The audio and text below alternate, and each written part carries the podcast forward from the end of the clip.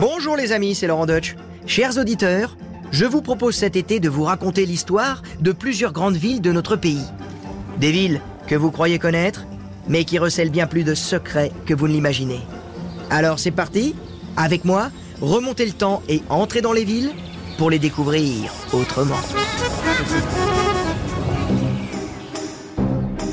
Bayonne, c'est une ville qui ne fait pas les choses à moitié. Que ce soit pour conserver son débouché vers l'océan ou pour faire la fête, elle y va carrément. Vous allez voir.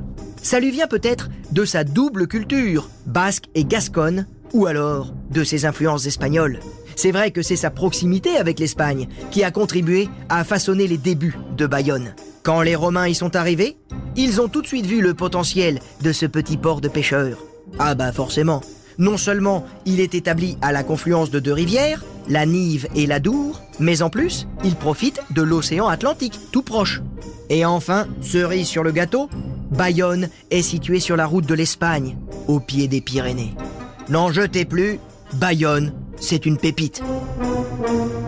Dès le 1er siècle donc, les Romains vont y installer un castrum, un camp fortifié avec des remparts en pierre. Les remparts en pierre, c'est très rare à l'époque, en Gaule romaine. Et ça, ça montre bien l'importance de la ville, qui s'appelle alors La Pour-d'Homme. Au Moyen Âge, au Xe siècle pour être très précis, La Pour-d'Homme change de nom pour devenir Bayona, qui signifie bonne rivière en basque. Mais surtout, elle tombe sous influence anglaise. Et ça, Bayonne le doit à une personnalité dotée d'un sacré tempérament, j'ai nommé Aliénor d'Aquitaine. Je vous ai déjà parlé d'elle dans un épisode d'entrée dans l'histoire.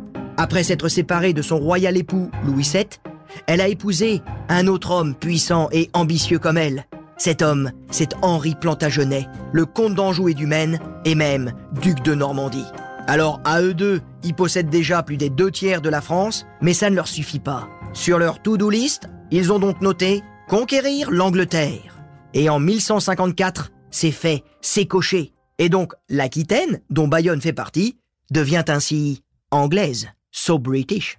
Et la ville va alors connaître trois siècles d'âge d'or, car le port de Bayonne va sacrément se développer en commerçant du sel, du poisson, du bois, du vin.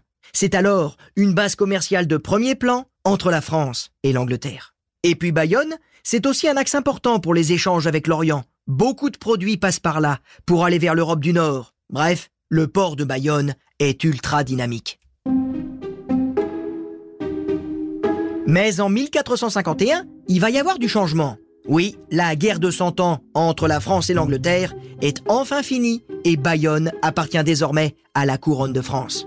Et pour moi aujourd'hui, le plus beau symbole de cette reprise en main, c'est le magnifique Château Neuf, édifié au XVe siècle. Il est construit pour protéger Bayonne des menaces anglaises, mais aussi espagnoles. Alors à présent, on pourrait penser que sous la protection des rois de France, la période va être stable, voire euh, pépère. Eh ben pas du tout. Cette fois, c'est Dame Nature qui va venir tout chambouler. Au nord de Bayonne, vers Cap-Breton, l'embouchure de la Dour s'est ensablée et la nouvelle embouchure se trouve beaucoup plus loin, à une trentaine de kilomètres. Ça, c'est une catastrophe pour les Bayonnais. On est au XIVe siècle et le port de Bayonne risque de perdre sa puissance maritime, autant dire toutes ses richesses. Mais Bayonne, je vous l'ai dit, c'est une pépite. Et pour elle, on peut soulever des montagnes ou même écarter les mers. Tiens, comme Moïse. Et ça, c'est à peu près ce que va faire le roi Charles IX. Il va décider, quoi qu'il en coûte, d'offrir à Bayonne son accès direct à la mer. Pour cela, il fait détourner le cours de la rivière Adour. Rien que ça. Pour y parvenir, on va installer une digue, un barrage sur des centaines de mètres avec des arbres, de la maçonnerie, et on va creuser un chenal qui part de Bayonne pour aller directement dans l'Atlantique. Les travaux vont être titanesques, mais ça va marcher. Et voilà pourquoi à partir de 1578, Bayonne s'est retrouvé avec une nouvelle embouchure sur l'Atlantique. Et ainsi, son port a pu continuer de prospérer à travers les siècles. Quand je vous disais qu'à Bayonne, on ne fait pas les choses à moitié. Et là, vous me voyez venir, avec les célébrissimes fêtes de Bayonne, chaque année à la fin du mois de juillet. Là, on est très très loin du petit bal populaire qu'on apprécie tant l'été dans les villes de France. Non, à Bayonne, c'est une marée humaine qui déferle et qui festoie pendant cinq jours dans les rues. C'est parfois plus d'un million de personnes rassemblées. Vous vous rendez compte du raz-de-marée Ah bah oui, ça, euh, elles là maintenant sont débouchées sur la mer. Ça déferle, c'est un tsunami pendant les fêtes de Bayonne. Et entre la musique traditionnelle des bandas, les courses de vaches, les démonstrations de pelote basque, il y en a pour toutes les cultures et toutes les traditions populaires. Tiens, en parlant de culture, Bayonne, c'est aussi la porte d'entrée du Pays basque. D'ailleurs, c'est pas un hasard si c'est ici que se trouve le seul musée français pour mieux connaître cette culture plurimillénaire. Pour finir, on peut pas quitter Bayonne sans parler de son chocolat. Je fais un petit peu mon Forrest Gump, mais Bayonne, c'est un peu comme une boîte de chocolat. On sait jamais sur quoi on va tomber.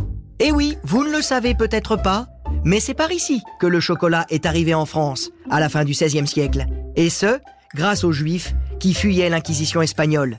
Ils vont s'installer à Bayonne, plus précisément sur la rive droite de l'Adour, dans le quartier Saint-Esprit. Et c'est là que les premières usines de chocolat vont s'y développer. C'est d'ailleurs ici, à Bayonne, que le mot chocolat va apparaître pour la première fois à l'écrit autour de 1670. C'est pas beau ça? Il n'y a pas que le jambon à Bayonne, il y a le chocolat aussi.